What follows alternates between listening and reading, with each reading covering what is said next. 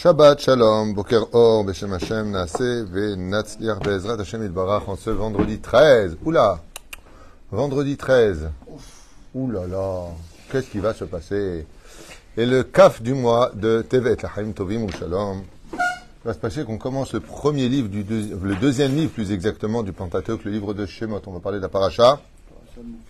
En cette matinée, Bezrat Hashem pour notre premier shiur, qui a été acheté, on peut dire assez en urgence, pour, euh, donc par Rachel Goldstein, que je prononce bien, pour la réfouachlema urgente et rapide de Chaim Amram Aknin Ben Baya Sultan, Amen.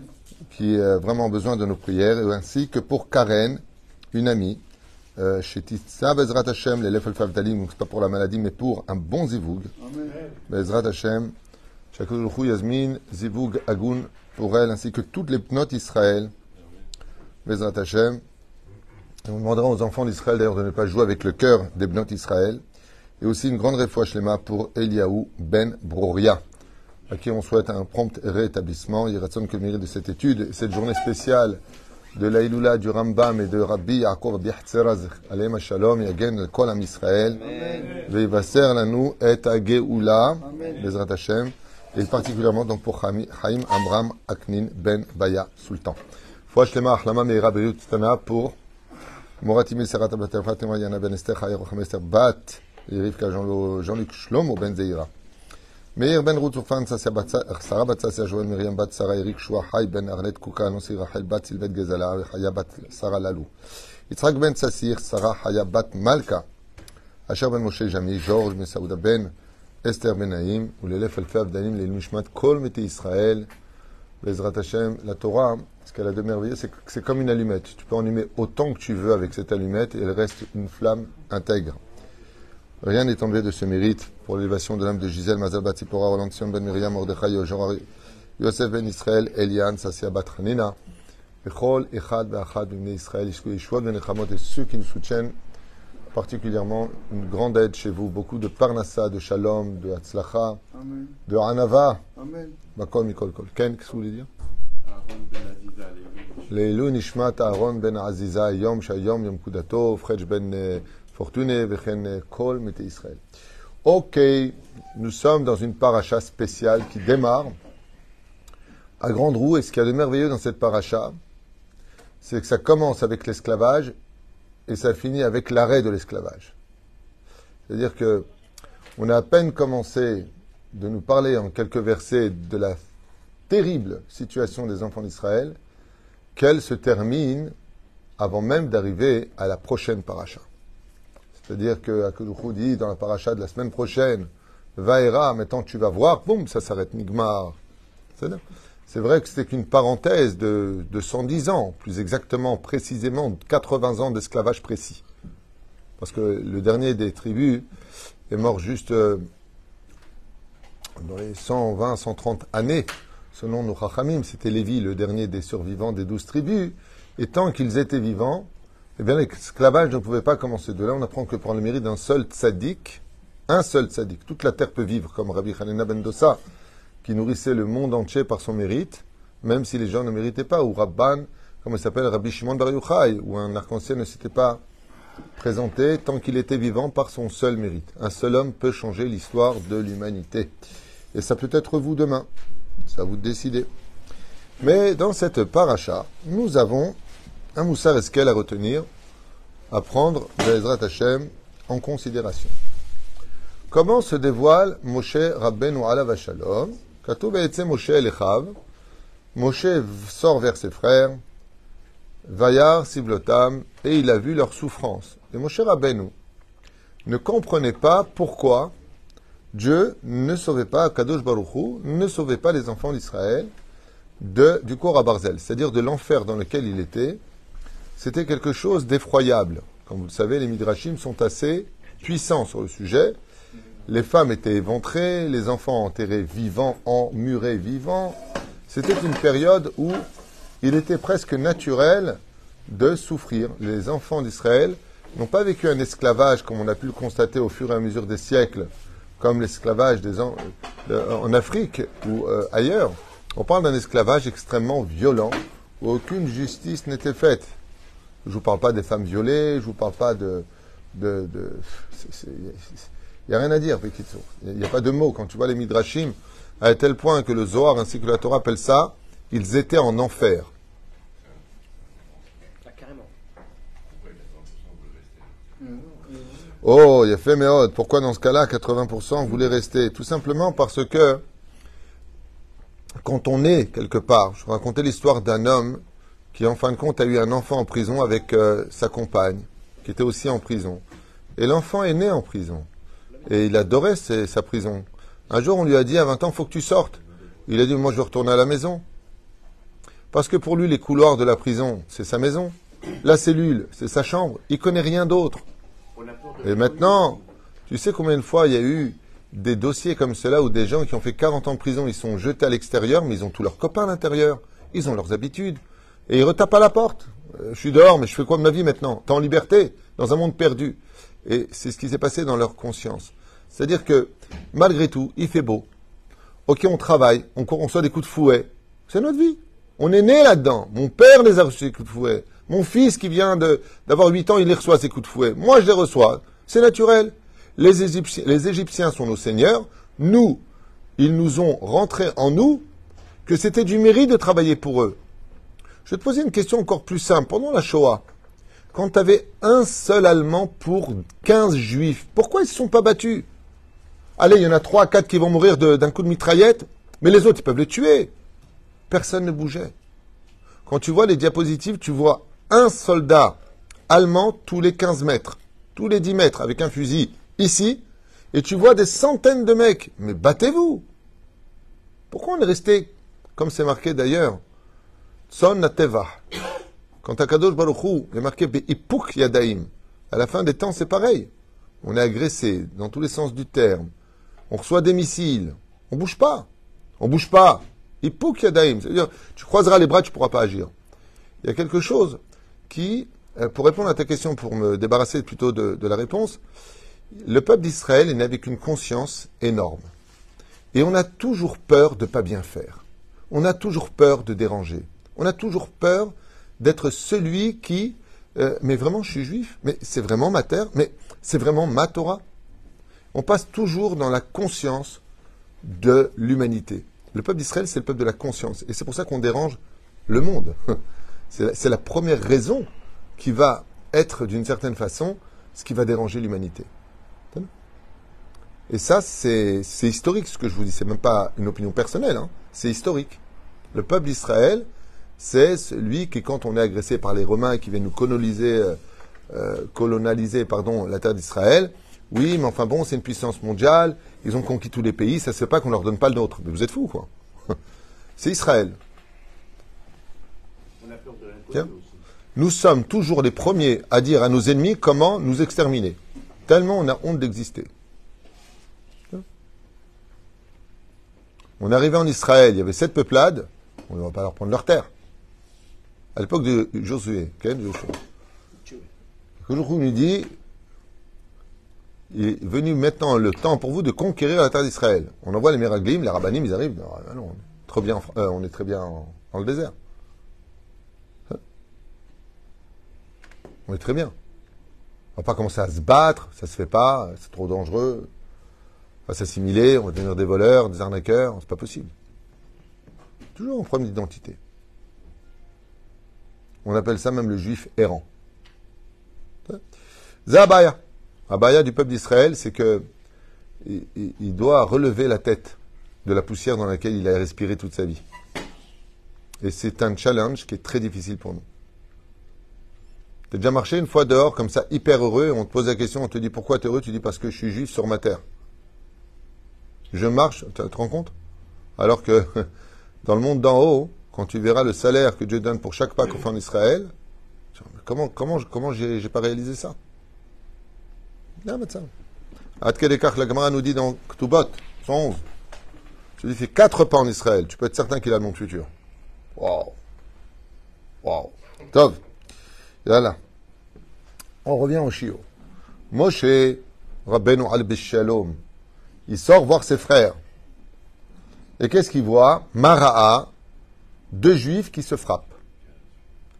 Moshe, je te Ravim, Zeimze, Amar Racha, lamatake et re'echa.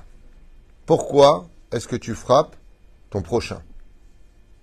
Donc Moshe est très étonné, mais il va réaliser quelque chose qu'on va partager maintenant. Il le voit et lui dit Racha, pourquoi tu frappes ton prochain? Il y a plusieurs façons de frapper. Il y a de façon douce, par derrière, faire un piège, comploter. Il y a par le regard, on peut frapper une personne, en disant il est arrivé celui-là. Il y a la parole qui laisse des cicatrices beaucoup plus dures que celles du cou. Dans le cas échéant, il tombe sur deux juifs qui se frappent. Et Moshe pose une question. Lama take, Racha, Lama take. D'ailleurs, c'est très intéressant de voir qu'il lui dit pas Racha quand il a l'explication. Il lui dit tu frappes, t'es un Racha. Après, pourquoi tu le frappes? Mara, Moshe Rabbeinu, c'est ce qu'on va étudier pour ce chiour. Qu'est-ce qu'a vu Moshe Rabbeinu en disant Racha Tu es un Racha parce que tu le frappes. Qu'est-ce qu'il a vu qui frappe? Mais peut-être qu'il méritait de frapper. Il y a des gens, ils comprennent qu'avec les coups. Ils en ont même fait ma Masechet Makot. Mana, c'est. Quelqu'un qui vole de la tzedaka. Il rentre, il vient, il vole de la tzedaka. On lui dit d'arrêter, mais s'il ne comprend pas, on le frappe. Dans les punitions réservées du Beddin, pour réparer l'homme, il y a Malkout, 39 coups de bâton. Bon, bien sûr, hein, tout ça, ça n'existe pas, on ne le fait pas. Mais c'est prévu pour faire comprendre à l'autre ce qu'il mérite. Hein? Il n'y a pas plus doux, il n'y a pas un peuple qui pardonne plus que les enfants d'Israël. Il faut le savoir. Mais euh, on pardonne celui qui, pardonne, qui demande pardon avec son cœur. Pas celui qui qui fait un courrier et qui demande pardon et qui laisse ses sketchs courir, par lequel il prend les royalties et qui se nourrit avec ailleurs. Quand tu demandes pardon, il faut que ça vienne du cœur. Comme il est marqué dans le Shulchan quand tu vas devant un tribunal rabbinique et tu demandes pardon à quelqu'un, il a d'abord marqué Aziva Tachet. Ensuite, tu regrettes ce que tu fais. Donc tu retires ce que tu as mis. Tu retires les vidéos pour ne pas que la génération qui suivra continue à voir cette haine que tu as lancée. Après seulement que tu as tout réparé, tu peux commencer à demander pardon. Ça veut dire, quand on demande pardon, il faut venir avec des preuves. il n'y a pas un peuple au monde qui a su pardonner comme le peuple d'Israël.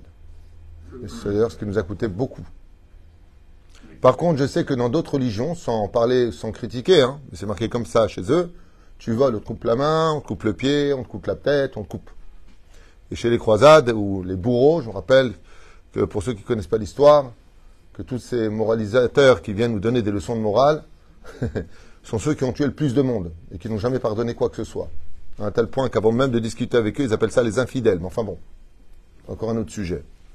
J'aime bien les gens qui, euh, qui, veulent toujours donner des, leçons de morale alors qu'il ferait mieux de se cacher. Vraiment de se cacher dans la honte de leur identité. Am Israël n'a pas besoin de recevoir de leçons de qui que ce soit et tout le monde connaît très bien et sait que le seul pays démocratique, réellement démocratique, dans tous ces pays dans lesquels nous sommes, c'est Israël. Tout le monde le sait. Mais bon, on dérange. Comme disait Golda Meir, le seul moment où les, nations nous aiment, c'est quand on est enterré. Quand on est mort. Là, là par contre, ils, nous, vont faire le mémorial. Tov, on referme la parenthèse. Hein? Ben, il, trouve, il, fait un, il demande un vrai pardon.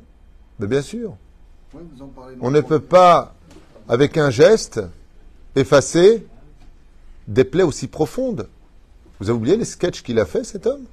Vous êtes fou, quoi. Tu peux pas dire, euh, bon, maintenant je pars à la retraite, je vais partir avec un bon nom, je vous fais une lettre. Mais même si c'est sincère, même si vraiment tu regrettes, quel rapport?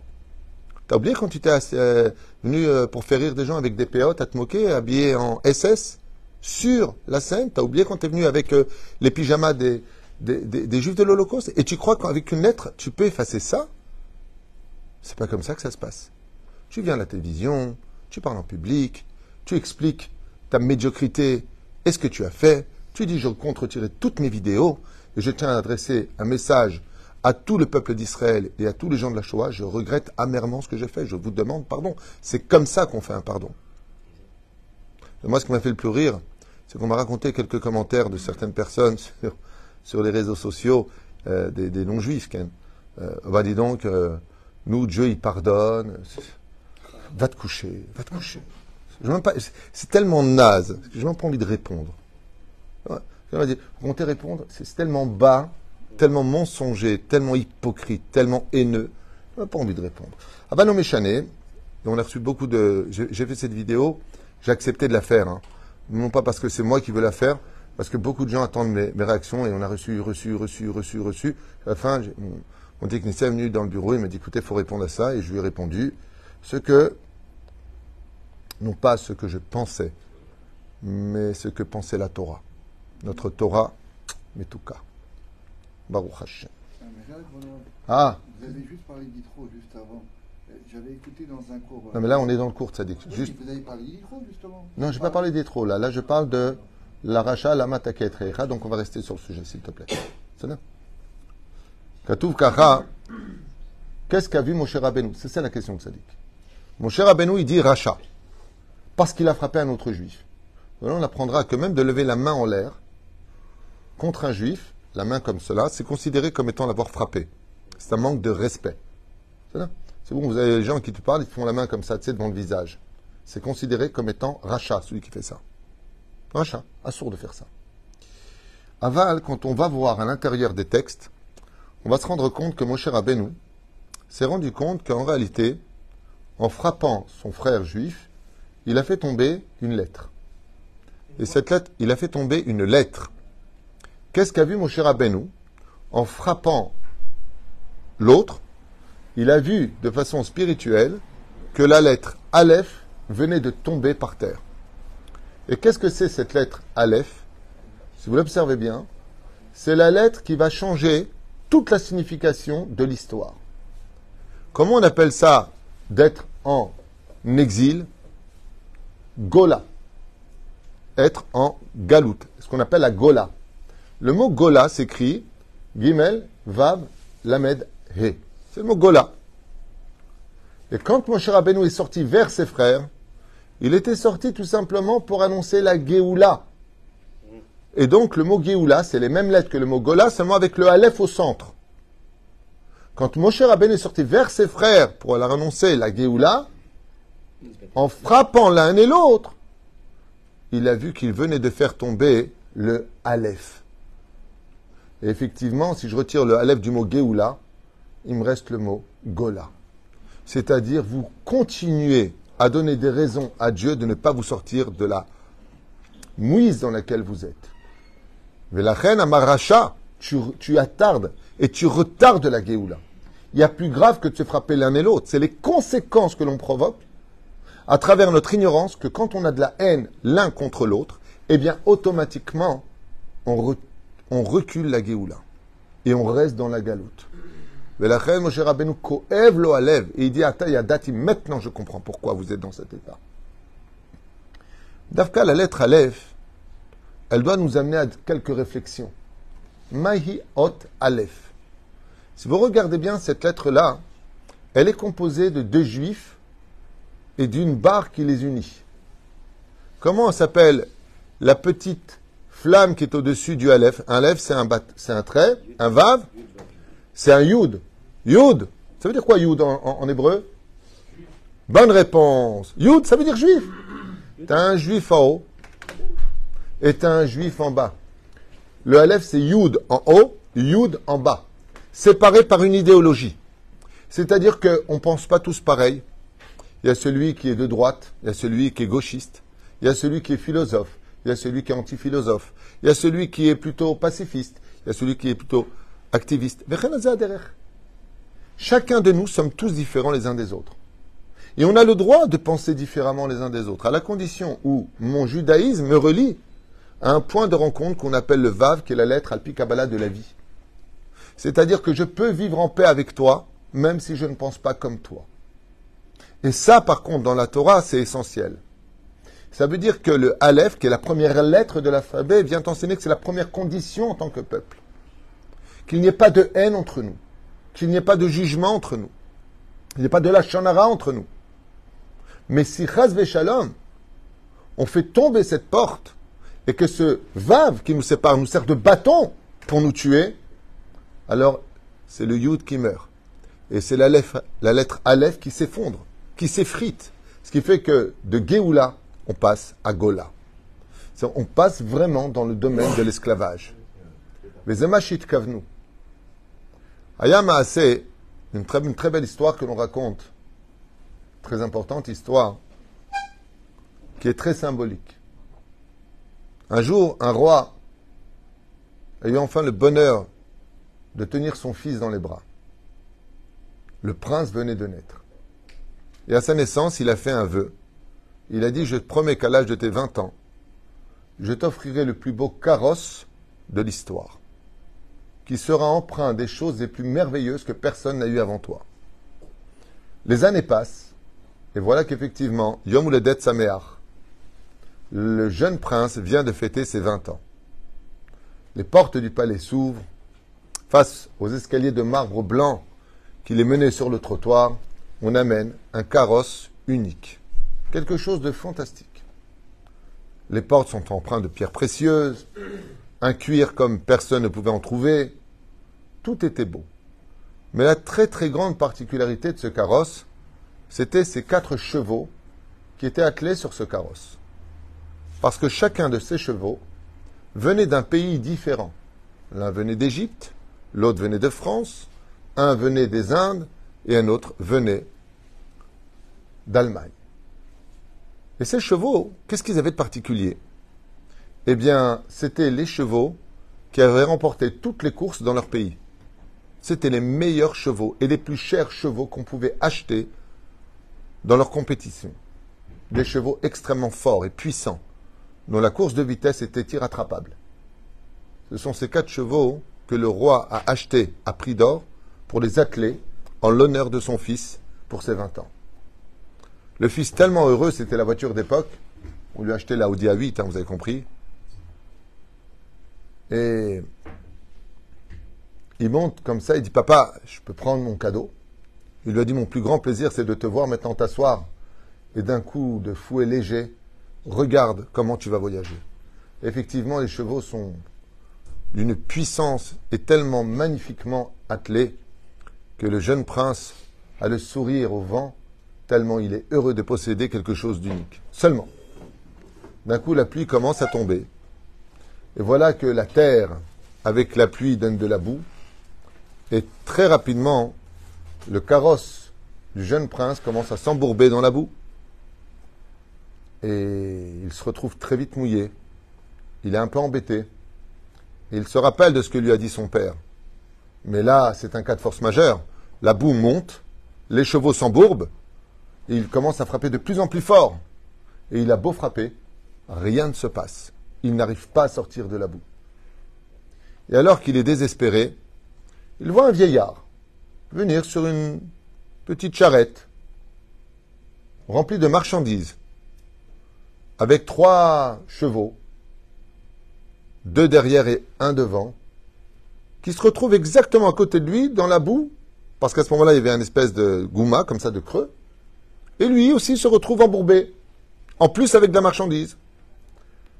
Là, le prince regarde, il le regarde en disant On est dans le pétrin. Le vieux regarde comme ça, il dit Mais non, mais non, mais non. Et il fait une petite manœuvre, il donne un tout petit coup de fouet, et hop Les chevaux le sortent de la boue. Le prince regarde les chevaux, il voit que ce sont de vieux chevaux, et lui dit Attends, attends, il faut que tu m'expliques j'ai fait la même chose que toi hein, et j'ai pas réussi. Alors le vieux lui dit, mais tes chevaux ont l'air bien beaux, mais d'où viennent-ils? Il lui dit, ils viennent chacun d'un pays différent, mais ils sont beaucoup plus puissants que les tiens. Il lui dit, mais c'est pour ça que toi, tu peux pas sortir de la boue. Il dit, parce que tes chevaux, eux, ne se connaissent pas. Tes chevaux sont toujours en compétition. Tes chevaux, ils sont été habitués à arriver toujours le premier. Ce qui fait qu'il n'y en a pas un qui travaille avec l'autre. Ils sont tous des individualistes. Ils ont été soignés comme des rois, sans jamais tenir compte de l'existence de l'autre. Ils sont en compétition avec les autres. Ce qui fait que quand tu les frappes, la seule chose que pense ton cheval, lui dit le vieux, c'est que tu frappes l'autre d'à côté, j'en ai rien à faire. Il dit par contre, moi, mes trois chevaux, La première, c'est la jument, c'est la maman. Les deux autres, ce sont ses enfants. Ils ont été élevés ensemble, nourris ensemble, promenés ensemble.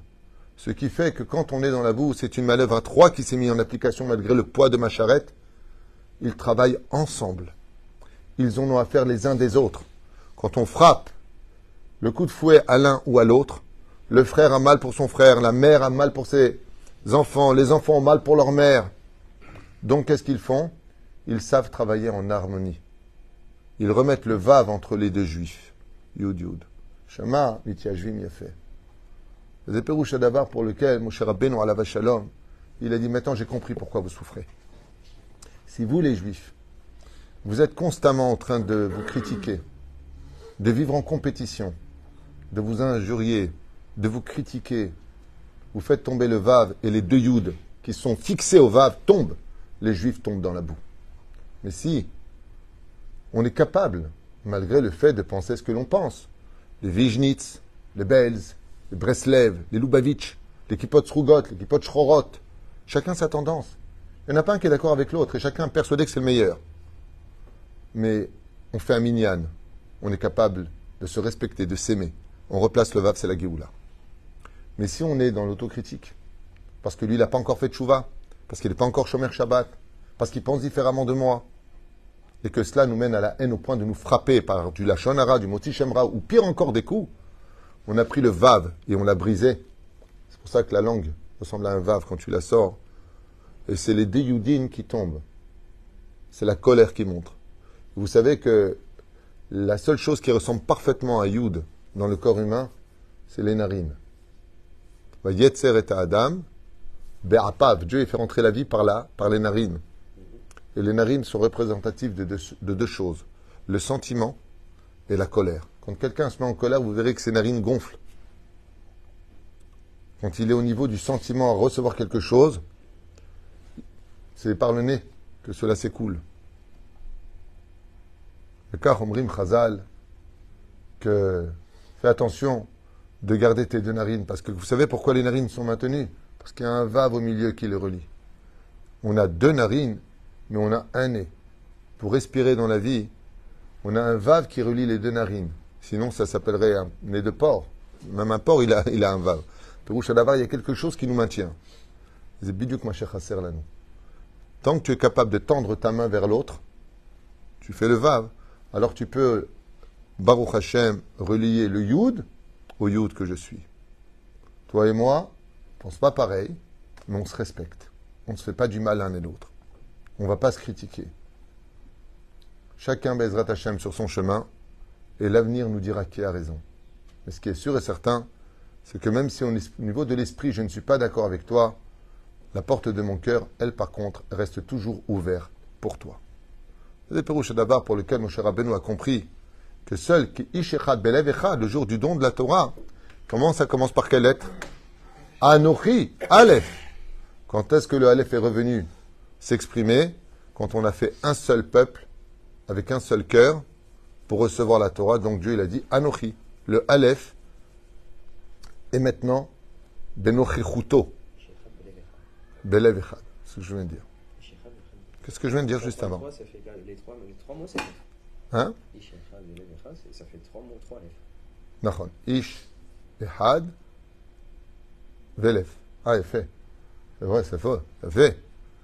Ish, ça commence par Aleph. Ehad, ça commence par Aleph. Ve, Lev Ehad, c'est Vav. Ça fait Aleph, Aleph, Vav. Pas mal. Vous avez d'avoir pour lequel Bezrat Hashem, la Géoula a du mal à venir. Et c'est ça ce qu'a vu Moshe Rabbeinu. Et il en a versé de grandes larmes. Il dit maintenant, j'ai compris pourquoi les choses se passaient comme cela, parce qu'on n'est même pas capable de se tendre la main pour se dire bonjour l'un à l'autre.